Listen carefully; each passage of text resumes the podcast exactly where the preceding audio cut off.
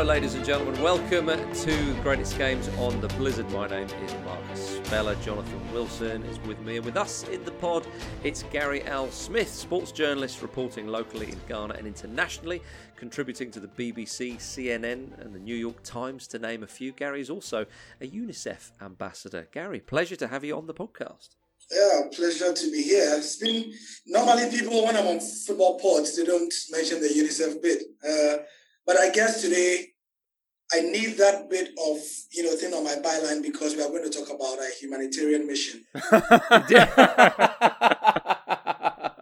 Indeed. Well, I, I, mean, I like to let people know uh, as much as information as possible, uh, and it makes you sound very important indeed. Well, Gary, today um, we, are going to uh, the 5th of February 2015 to the Africa Cup of Nations semi final between Ghana and Equatorial Guinea, which finished 3 0 to Ghana in, in what would be quite a, an explosive evening's entertainment, I suppose you could call it. Why have you chosen this game? Well, I have chosen this game because it's probably the craziest football game I've ever been to in my in my uh, modest career. I mean, I mean, I, I, mean, I've seen things. It's not the first time I've been to a game that's been violent. Uh, I've seen a couple here in Ghana, especially where the the big clubs are concerned when they do like referee decisions. But this stands out because it was of a host nation of an Africa Cup of Nations that truly believed by this time, by the time this game came, that they were going to win the thing. They, mm-hmm. they utterly, totally believed that the stars were going to align, that you know the firmament were going to be in place, the gods, whatever it is, were going to make them have this win. And so when they didn't, well, they didn't take kindly to it to put it very mildly. And Jonathan happened to be in Equatorial Guinea for that one as well. yeah, Jonathan, you were there. You had you had quite the time at this uh, particular tournament. um, uh, uh, where to begin, really? Well, um, I mean, I think people, yeah, it's worth saying just what a strange place Equatorial Guinea is. And it, I, have been twice now because they they hosted in 2012, co-hosted in 2012 with Gabon. 2015, they stepped in at the last minute when Morocco pulled out. I have to say, the re- I mean, we won't go into this because we haven't got time, but for very strange reasons. They said it was because of the Ebola outbreak. Um, but of the three countries that had Ebola, uh, only Guinea had qualified, and it would have been very easy to test their squad. And you know, Guinea had been playing games because he couldn't play in, in Conakry. They'd been playing games in Casablanca in Morocco. Mm. So why the Moroccan government suddenly decided that they couldn't couldn't hold the tournament, I've no idea. Um, Equatorial Guinea stepped in. Um, and very very strange things ensued. So they they they've uh, had had a dictator, te, um, uh, Teodoro Nguema, Te, well, Teodoro Obiang uh, who seized power from his uncle in 1978, uh, and Equatorial Guinea is by capita, by you know, GDP per, per capita, is one of the wealthiest nations on earth. I think it's like seventh in the overall list. That's incredible when you think. And it, it well, it, it's it's sickening. It's absolutely despicable. It's, yeah. it's got an incredible amount of oil, um, but it's all owned by the the Nguema family, and so there's intense poverty, mm-hmm. and and a, you know a, a, really brutal and repressive uh, secret police, um, and just you know, the, the the excess of the of the ruling family is is extraordinary. So the son of the president, to, who lives in Paris, you know, he, he just bought some some cars to you know Bentleys and things just to put outside his apartment, just to look nice. He took some French journalists out and bought thirty suits in an afternoon just to show how rich he was. Uh, I went just during this tournament. Uh, I went looking for a, a, monkey reserve, monkey sanctuary that I never found. But while we were driving about in the interior around Mount Cameroon, which is on the centre of Bioko, the island, uh, so Equatorial Guinea sort of split in two. There's the island bit Bioko, and then there's the mainland, um, which is very small. Um, and we sort of we, we, we came upon sort of the presidential palace, which is enormous, just in the middle of nowhere.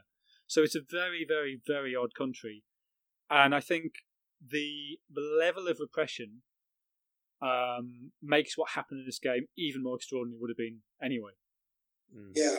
So I mean, my my with that fantastic backdrop, I mean, just imagine the, the the sort of atmosphere you have the host nation at this stage in the competition, knowing that they were just this close to a famous African Cup of Nations final. They had lobbied hard, just like many other dictatorships across the world and in history have used sports or what we call in this millennial age sports washing, you know, to make their country look good, give themselves some good press. And they had managed by some good luck, you know, a confluence of factors to get this far into the competition. It must be said, um, they were playing some good football. They had some, what do you call it? Um,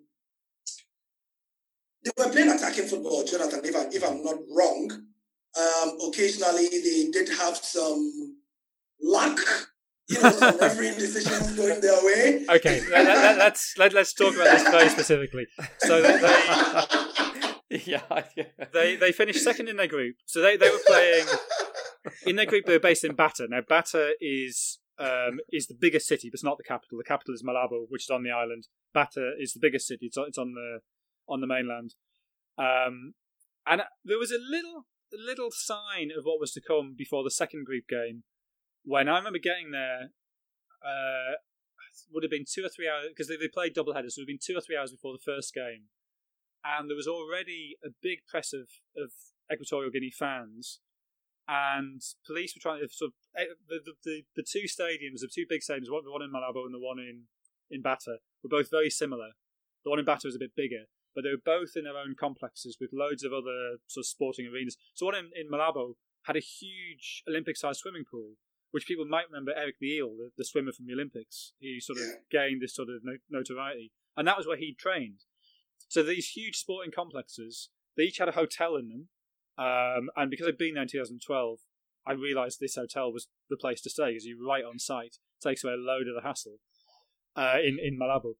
Um, but what it means is there's only one point of ingress, and so you've got huge build-ups. On the odd occasion, you got big crowds. There was you got huge build-ups to those gates. So the second group game, there was a load of problems outside the ground, um, and when I got there, the police were sort of holding people back and, and had batons raised. This is sort of five six hours before that game kicked off. Uh, when I came out afterwards, the gate had been ripped off the off the gate posts. Uh, so that was a little sign that things were a little bit more. Um, people were not quite as repressed as they had been three years earlier. Put it that way. There, there was not quite the level of control, but they get they get through the group in second place, uh, won one game and drew two, and that meant that I think they should have been playing their quarterfinal in Ebebien. Now Ebebien's tiny, um, and they hadn't used that in 2012, and they hadn't used Mongomo in 2012. Now, Mongomo's where, where Ghana played their group. They they lost Senegal in their first game. They went through, winning the two games after that.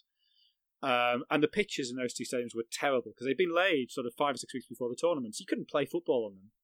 And then they decided that you couldn't have Equatorial Guinea playing in Ebebien because the stadium's too small. So they decided to move all the quarterfinals to Malabo and, and Bata. So this, this is all done at the last minute. So they have this game against Tunisia, this quarterfinal in Bata.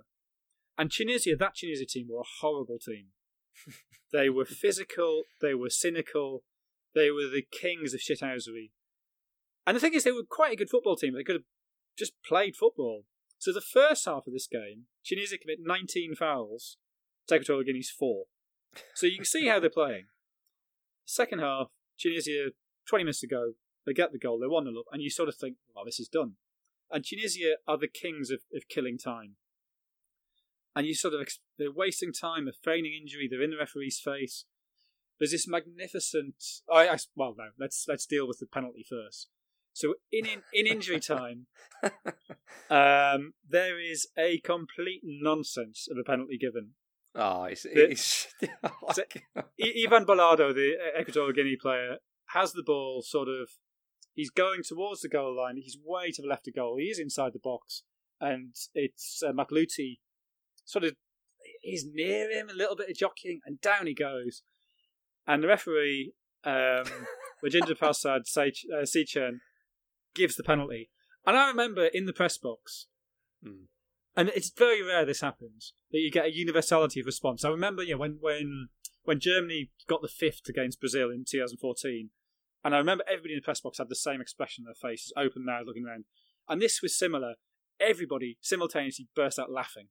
It Yeah. was a penalty that was so bad. The decision was so awful. It was just funny. And, the, uh, and there was all kinds of conspiracy theories that Equatorial Guinea had been told you will get to at least the semi-final or you'll get to the final or whatever. Yeah. I actually think what happened was Seychelles had just gone, I'm so sick of these Tunisians. I'm just just going to give it. Oh, oh! It was very much a ref, the re- when when he went down. You, you could almost hear the referee go, "Thank you very much." you know, he, he got take it. suspended for it afterwards. He, he, Well, You did, you did, you did, you did, you did, you did, you did, you did.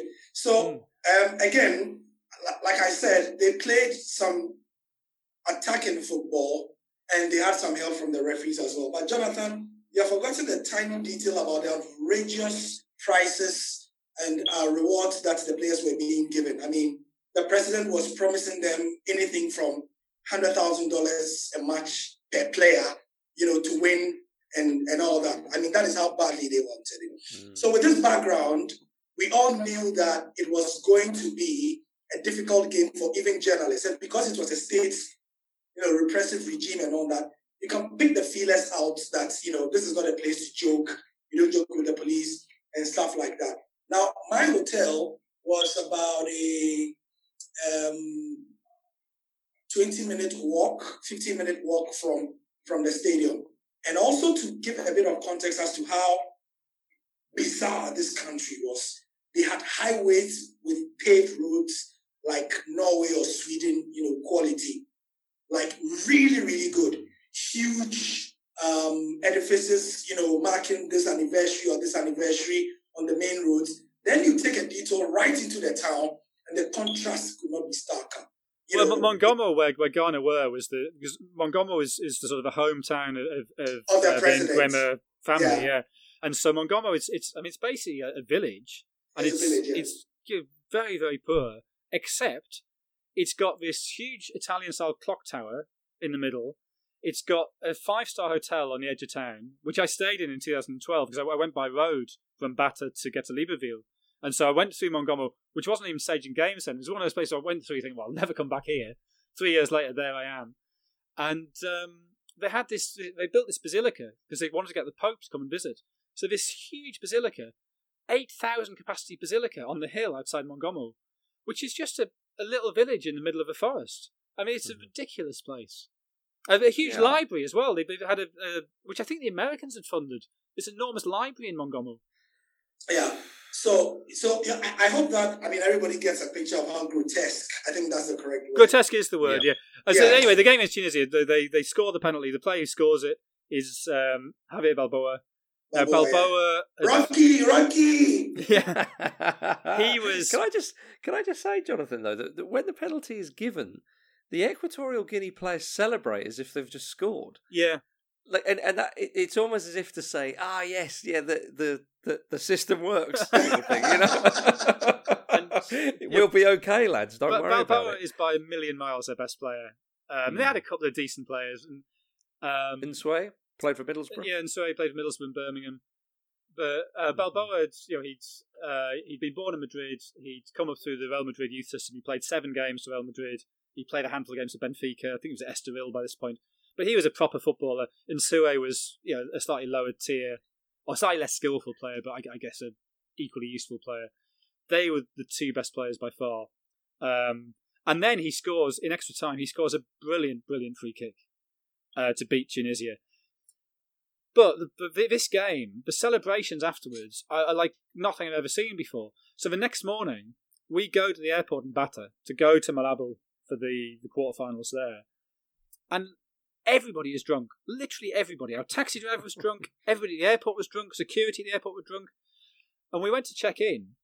And Taimour, uh, a friend of mine, a, a photographer, uh, he was working for Jeune Afrique. and he was doing Lemon. some Yeah, yeah, yeah. and he he he had his his boarding pass on his on his phone, and he hands it over to the guy behind the desk, who is is pissed, and he inadvertently presses archive, and because there's no Wi-Fi in the airport, he can't get it out of the archive. So Taimour's stuck. He can't he can't get on the plane. So I was with Nick Ames from the Guardian, and a couple of other people, and we went to the cafe. And who should be in the cafe but Laurent Pokou, who for a long time was the top Ivorian forward for a long time had been the top scorer in Cup of Nations history. Then Samuel Eto'o took his record. So we're sitting there having this nice chat with Laurent Pokou, doing this interview, and he, you know, he's, he's since died, uh, Pokou, um, and you know, great privilege to meet him. And we, we eventually saw half an hour later, we think, oh, now Taimour's getting on, and we go back. Taimour's in the seat, like where the, the woman checking him in should have been, and he's doing it himself because everybody else is too drunk to manage the computers. oh my goodness! I mean, the whole the whole thing is so. That, I mean, on the one hand, it was very touching that they were so excited about, and really their first ever sporting achievement, certainly in mm-hmm. football. But on the other hand, it did create this dangerous expectation. Mm-hmm. Indeed, yeah. Well, well, let's talk a little bit more about that um, after a quick break, gentlemen. Back in a moment. Welcome back to the greatest games on um, the Blizzard. Now, Gary, we've talked a lot about Equatorial Guinea and, uh, yeah, and the but situation it's, a, it's. A, it's important to set that yes that backdrop because what happens in there, you know, you immediately understand. Because, of course. like I said, my hotel is 15 minutes away. So I set off early, about three, four hours before the game. I walk, um, get close to the hotel. Then I see a police presence there. And I remember something somebody had told me always go along with your passport, carry it always. Mm-hmm. Then instinctively, I just check my backpack and my passport is not there. Mm. In a dictatorship, a repressive country, where a policeman can grab you and say, Where are your documents? If you don't have it, he's beating you instantly, like no questions asked. Mm-hmm. So then, the decision about, because I see people running, and like Jonathan has said, I mean, it's a huge game. Everybody wants to see the players. And so the even three hours to kick off, the place is filling up really quickly. I make a quick mental calculation. Do I go to the stadium without my passport? Or do I go back to the hotel, go and get it, come back and risk joining a longer queue? Common sense, you know, takes over at this point, And I just decided to risk it because I'll leave it at the gate anyway, because I figured that if I show up at the gate and I have my passport and my tag, they're going to let me in faster, right? So I go back to the hotel and um, I am told that the woman who is cleaning my room, because I have left like 15 minutes before, the woman who is cleaning my room says, I can't come in until she's done. I mean, this is my room. this is my room.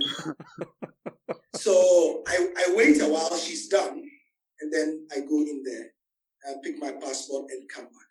So when I come back, I meet this humongous crowd. I mean, long story short, pushing, shoving, um, the few words of Spanish because you know they speak Spanish and mm-hmm. yeah, that I can master. Then I get into the stadium as well. So that's one level of stress already done. Then you know everything else. The internet is half working. Typical African Cup of Nations fair. You know you're looking like uh, you're looking for the password. You can't find it. Uh, you have to use your phone Wi-Fi as a hotspot. And this is, I mean, not 2020. This is mm. Equatorial Guinea. I mean, Wi-Fi hotspots don't just work, you know, yeah. because the internet. Jonathan, remember the internet was crazy expensive, like crazy expensive, and they have only one cell phone network, which of course belongs to the Weber, I mean, family as well. So yeah, you can imagine. Oh, so, so, so it's an ordeal certainly for, for the journalists.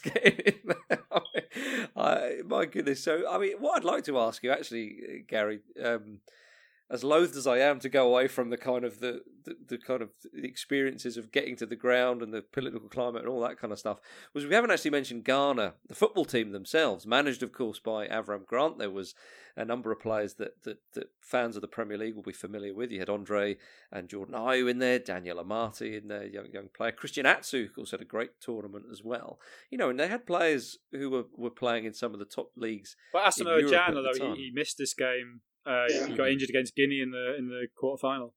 Yeah, so so a very talented Ghana side, and so surely you must have been thinking, okay, Equatorial Guinea, you know, you've had your fun, but I mean, the, the, the the the kind of decisions we'll see in this game for them to beat Ghana would be particularly outrageous. Yes. So you, you must have been fairly confident that Ghana were going to win this game. Yes, especially because of the experience. I mean, uh, remember that Harrison Afful had been in the team since at least 2010.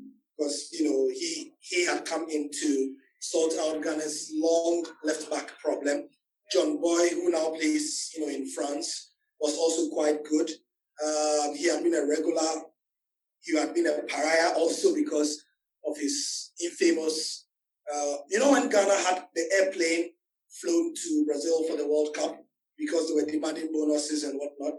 He was the symbol of that movement because he was the one caught on camera actually kissing the wax of dollars. That's right. I remember. Yes. I remember. So he, he, he, he became the symbol of that that catastrophe for Ghana. Um, they had Jonathan Mensah, who was sort of in his prime.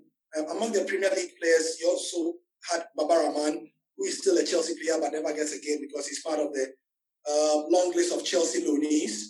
yeah. Then Mubarak Wakaso, um, Afriyie Acquah, Christian Atsu, Jordan Ayew, Andre Ayew. At this time, Jordan was a hugely divisive figure in Ghana because he was not as consistent as he has now.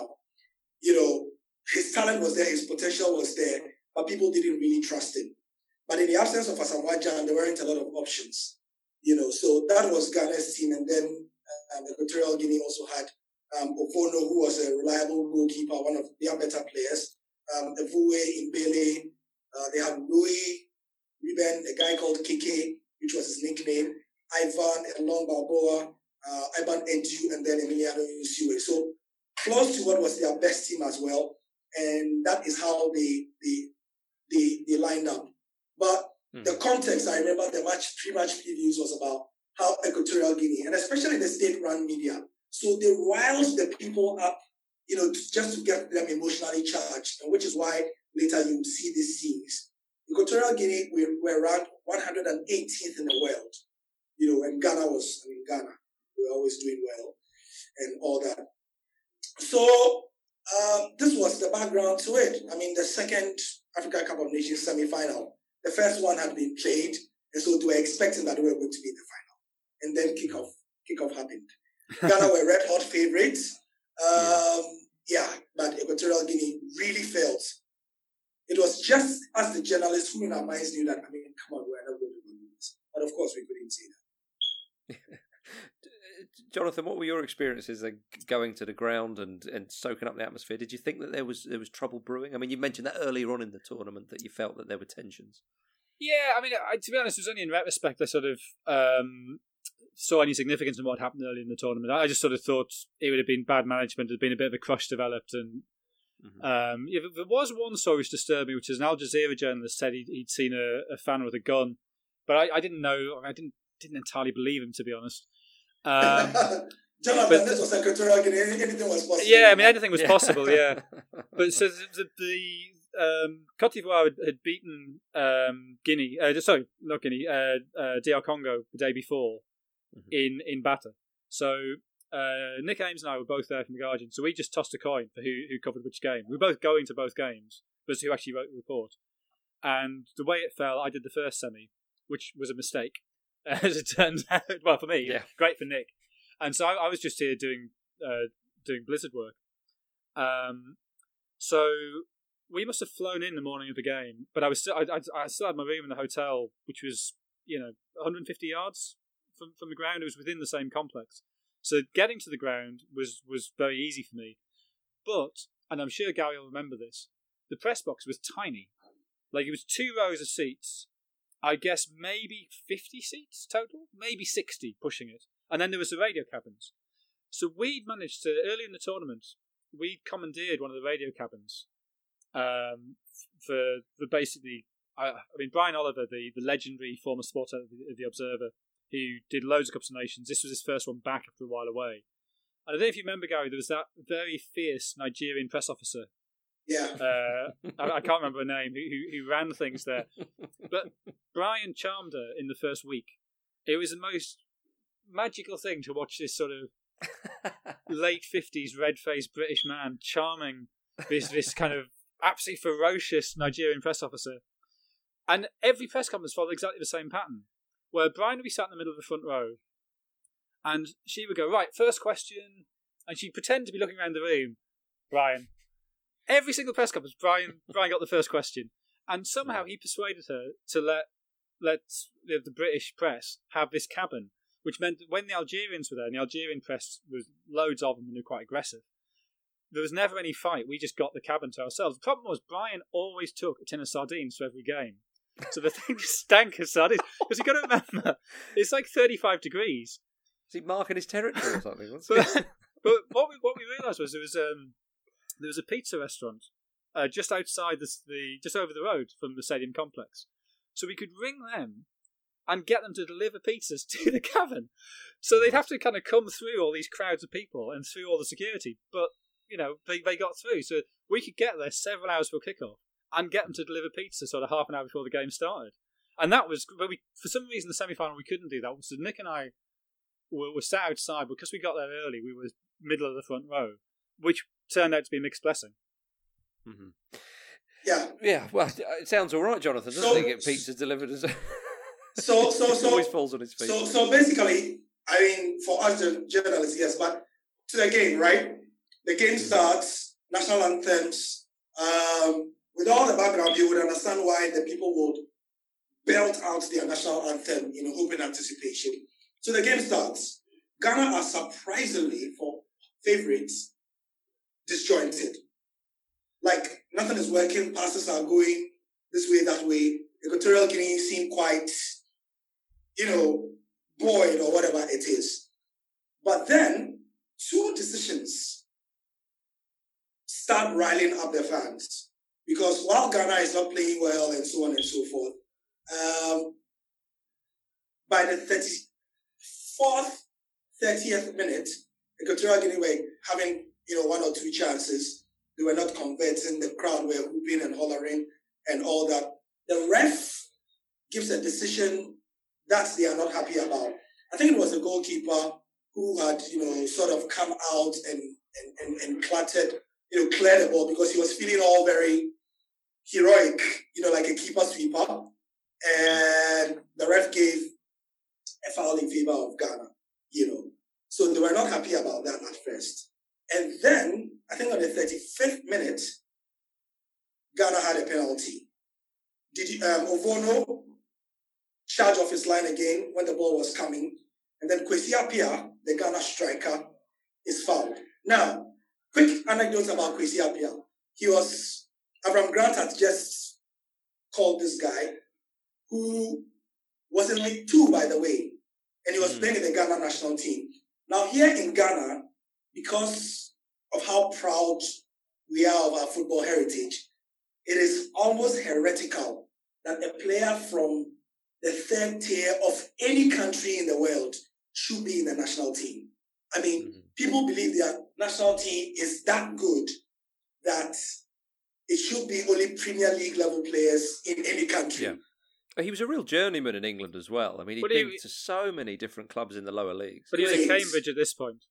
He was Yeah. in Cambridge at this point. So he was like, but people had liked him because he was a cool guy. He was, you know, he never liked any trouble and he was enterprising. He was not, definitely not world class, but he did the simple things.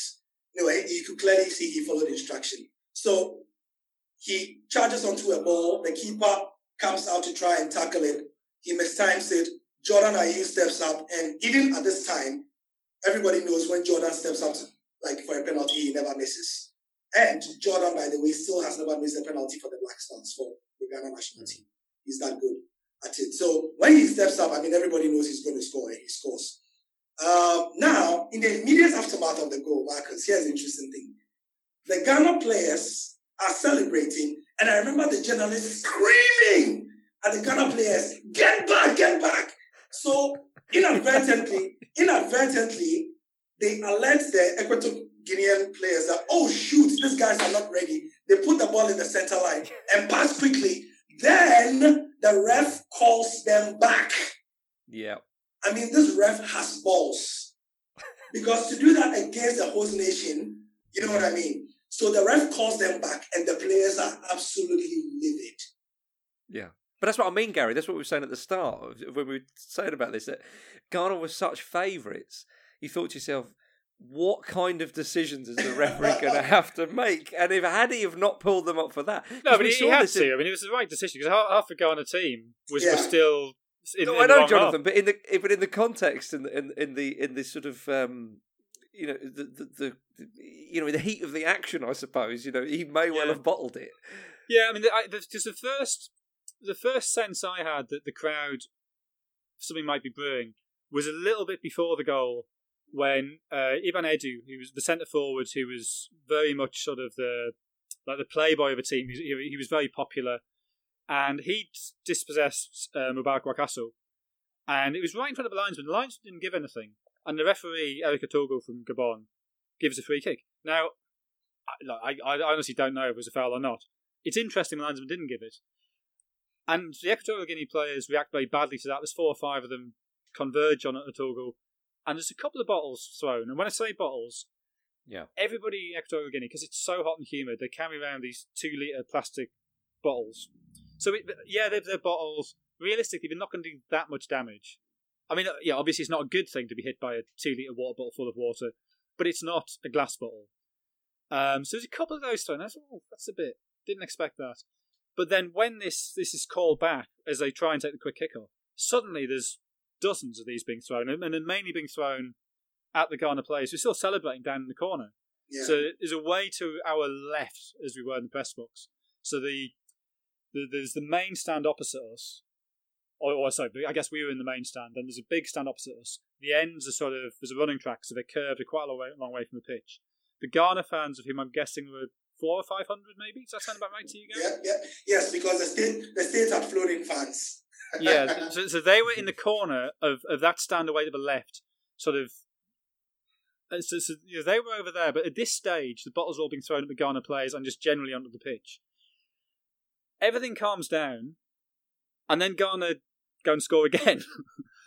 um, yeah, so in injury time, the end of the first half, and it, it's Atsu who was by far Ghana's best player in that tournament. I thought. yeah, yeah. Uh, you know, he, he, he, you know, he, he, it's actually an Equatorial Guinea corner.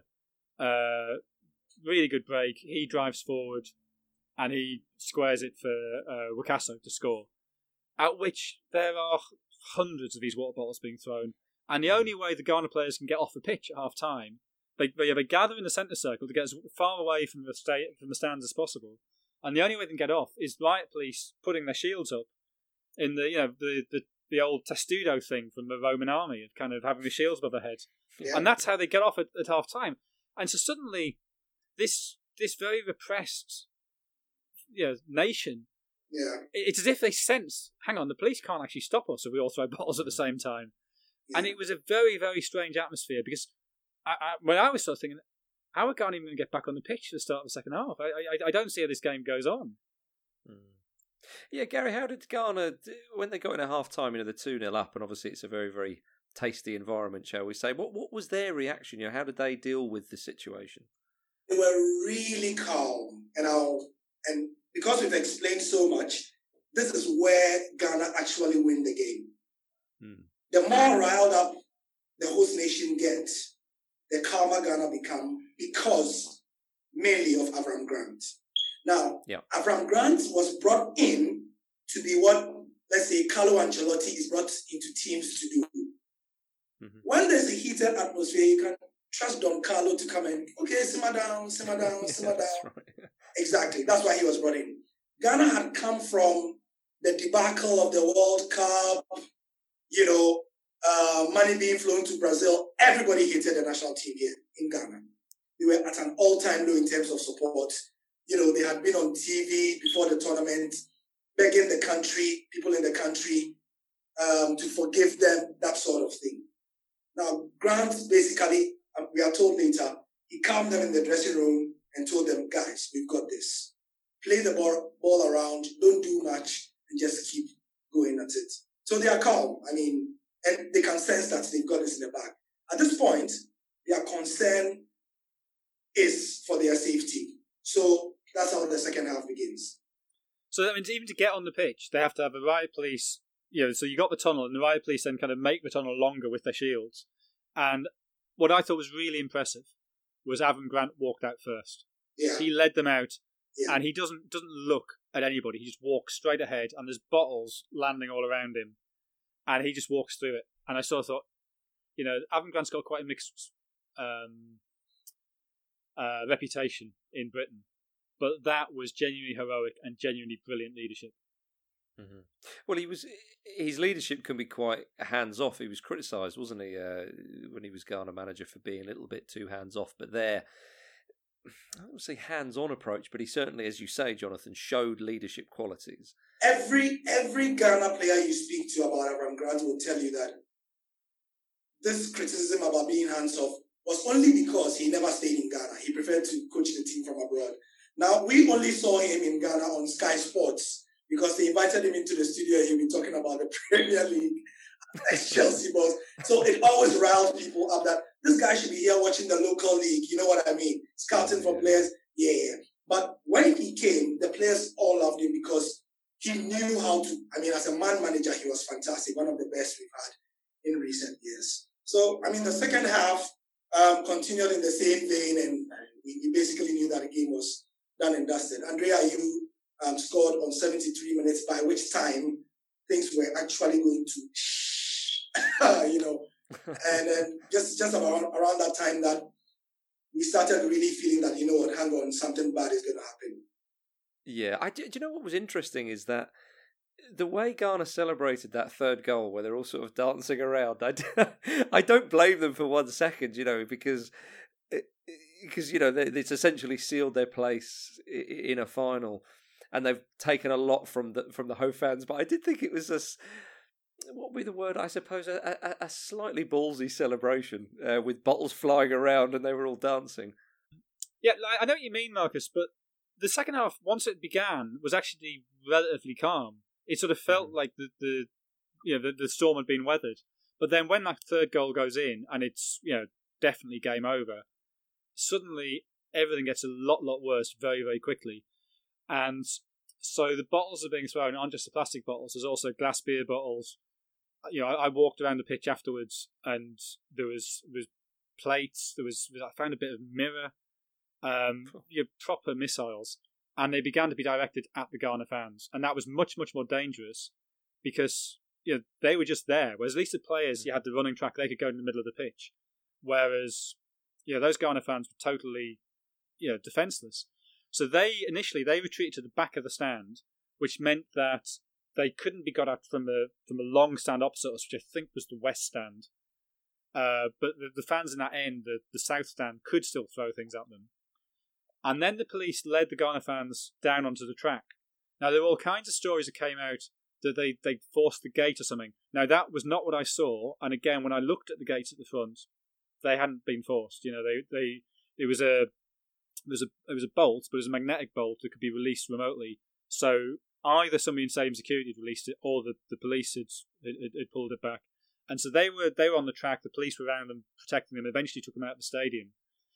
Um, they then clear uh, the, the, the stand we were in. So there's loads of um, loads of fans go along the sort of the, the passageway in front of the press box, and Nick, who was next to me, um, he was sort of packing up his stuff because obviously we realised this is you know get your laptop, get get everything out of the way, and he his his laptop charger falls down into the passageway in front, at which one of these guys who's kind of being heard at the stadium by these angry riot police sort of picks up and kind of gives it back to him. It's a most sort of remarkable, sort of gentlemanly, kindly act. Um, but as as Nick's sort of flapping, is sort of his his the lead kind of goes across and swings right in front of my nose and back again. And CAF by this point have turned off the cameras, so there's no official footage of any of this. But there was a South African journalist from AP who was filming it on his iPhone from the back of the box, and he sold it around the world the next day. So the next morning, I'm in the hotel, watch, and it had um, uh, France 24 on the on the TV, a French news channel, and suddenly I see myself sitting down tapping at my laptop, looking up at Nick as he's kind of panicking, flapping, putting everything away. This cable going across in front of my face, and you can very, very clearly lip read me going, "Oh, for fuck's sake, Nick, sit down." and this is repeated every 15 minutes all day. Just me going, "Oh, for fuck's sake, Nick, sit down." Well, um, I remember, I, I, remember seeing the pictures back home, John, and thinking, "Hey, that's those bloody English causing trouble abroad again," you know. And then, and then they, they bring in a helicopter, and the the helicopter, you know, they they lower it right down over the stand, so I don't know, like thirty feet above the stands. I mean, really, really close.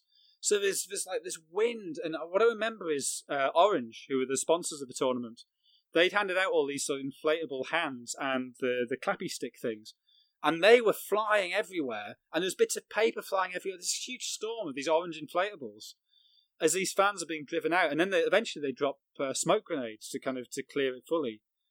Um, but I also remember Taimour, you know, who we spoke about having his problems at the airport. He was he was down pitch side because he, he was you know, taking taking photographs, and Pepsi one of the other sponsors of the tournament, and there was these inflatable Pepsi cans in the corners, and he was sort of cowering behind one of them as these missiles are sort of raining down. He can't move because as soon as he moves from behind this Pepsi can, he's going to be in range of the missiles. So it was it was really kind of you know in the press box he felt slightly insulated from it, but I could see yeah Taimour was in big trouble.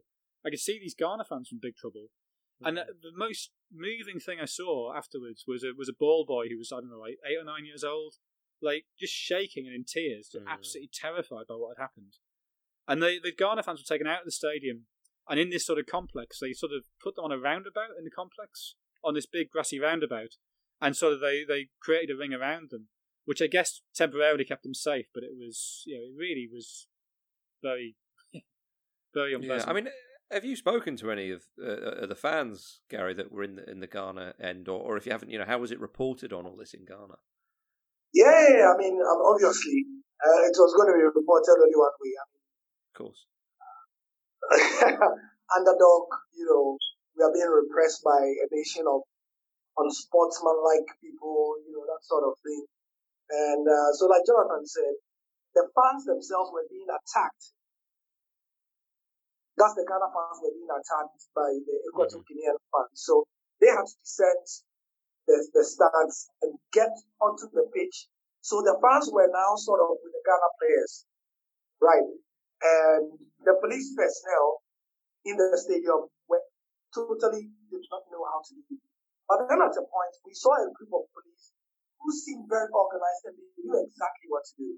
It didn't occur to us, but later we would learn. But those were special forces flown from Angola. Uh. Now, Angola was also, or is still a repressive regime. So I, I imagine um, the president in Nguema of uh, Equatorial Guinea, let's call Dos Santos in Angola, and said, Yo, Dos Santos, but yo, I need a couple of guys here. Uh, restore some law and order. Everything is good, you know, here. So can you help me? I say, yeah, yeah, yeah, I can send all my best brutal guys. Uh, let's let's see what we can do. So the Angolans were the ones the Equatorial Guinean police officers were completely out of their depth, you know, about everything that was happening. So um, at this time, Jonathan, remember also, I mean, in all the, the, the noise, you might have forgotten, the Equatorial Guinean Minister of Sports had gone into the press box or wherever the loudspeaker in the stadium had appealed for Carl a couple of times. Nobody had minded it. Well, and the Equatorial Guinea so, players, to be fair to them, they were appealing for Carl and they had been at half time. So, I mean, they, mm-hmm. the players themselves, yeah. no blame on them. Yeah.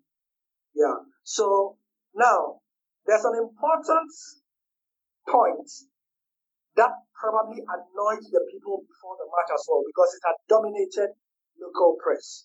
Marcus, the referee for this game was from Gabon. Now think of an England semi-final World Cup game where the ref is from Scotland, Ireland. yeah. yeah, I wouldn't be too too pleased to be honest with you, Gary, if that was the case.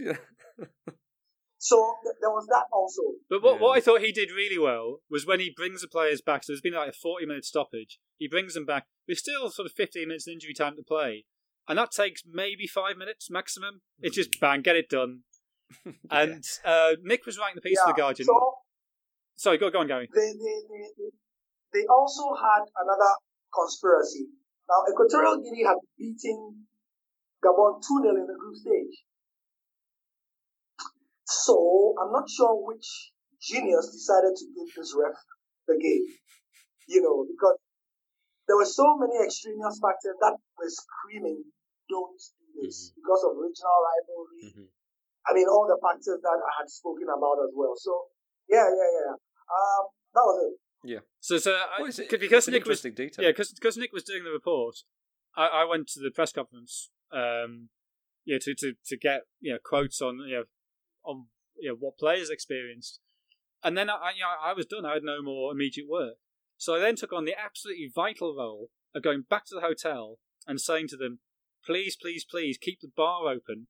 Because there's going to be a lot of journalists like really want a beer, and don't shut at ten thirty or whatever time you normally shut it. So I don't know if you remember Gary, but we all we all gathered outside the hotel that night, and at that bar on the on the terrace, uh, and we, we and yeah, because because everybody was sort of really, you know, the, the huge adrenaline rush. Hype up, hype up. Yeah. Everybody wanted a few beers just to calm down, and that was the night when Nick Cavell from the BBC. He he they he left with uh, another guy from the BBC, uh, Matthew Kenyon, maybe I can't remember who it was. One of the other BBC guys. They leave. I don't know, like midnight, one a.m., something like that. And the next thing we know, and this is incredible. I can't believe we didn't didn't notice this. The next thing we know is we see pictures of him on Twitter with his foot, you know, his ankle completely in a plaster, and there was between like you, know, you had the hotel and it went up the road and there was a stadium. You turned left and there, there was like the swimming pool and some tennis courts, and there was these big drainage ditches by the by the tennis courts. And Nick Cavell had just fallen on these drainage ditches and smashed his ankle, so he he missed the final and had to cover it from his hotel room, and and it was it couldn't have been more than hundred yards from us, and we didn't hear him at all. So that that was the end of a very very strange night with poor Nick doing his ankle. Yeah, the real victim of it. So Nick, yeah, the story. I had walked. I was walking also with Nick and Matthew Kenyon. It was because they had been detailed to cover. Um, Steve Crossman. Yeah, that's right. It was. It was Steve. Steve yeah, you're Crossman. right. Yeah, it was. Steve Crossman, who's now doing five yeah. Yes. So see Crossman was had just started out at the beginning. This was his first major tournament or something. So um, we are walking, okay, on this quiet road. We had just come. The streets were all littered with water bottles. You know, police had cracked down, so everybody had fled. And we are all talking about it. And if memory serves, I was in front with somebody. Now, Marcus, think about it. The next thing we hear is like we are like it's been a strange evening, so you don't know. Yeah. Then well, we take about two steps and then we hear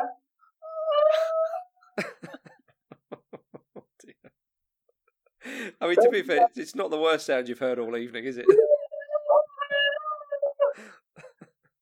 so we check in the drain, and the Cavell is is, is kissing, kissing the dream.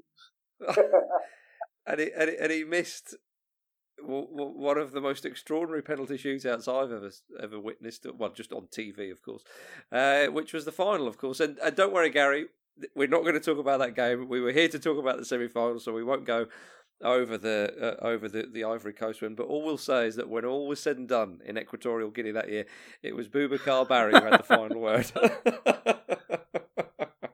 as he often does. Um, my goodness. Well, Gary, it's been a pleasure talking to you about this game and, and all the stuff off it. I mean, obviously, the, the stuff that happened off the field was unsavoury, but it was very, very interesting indeed. And, uh, and Jonathan, your experiences in, in Africa Cup of Nations is always priceless for my money. Um, but Gary, thank you very much indeed for joining us on the pod today. Absolute pleasure. Uh, for more stories like that, do check out theblizzard.co.uk. Uh, but thank you again, Gary. Thank you, Jonathan. And until next week, ladies and gentlemen, have a good one.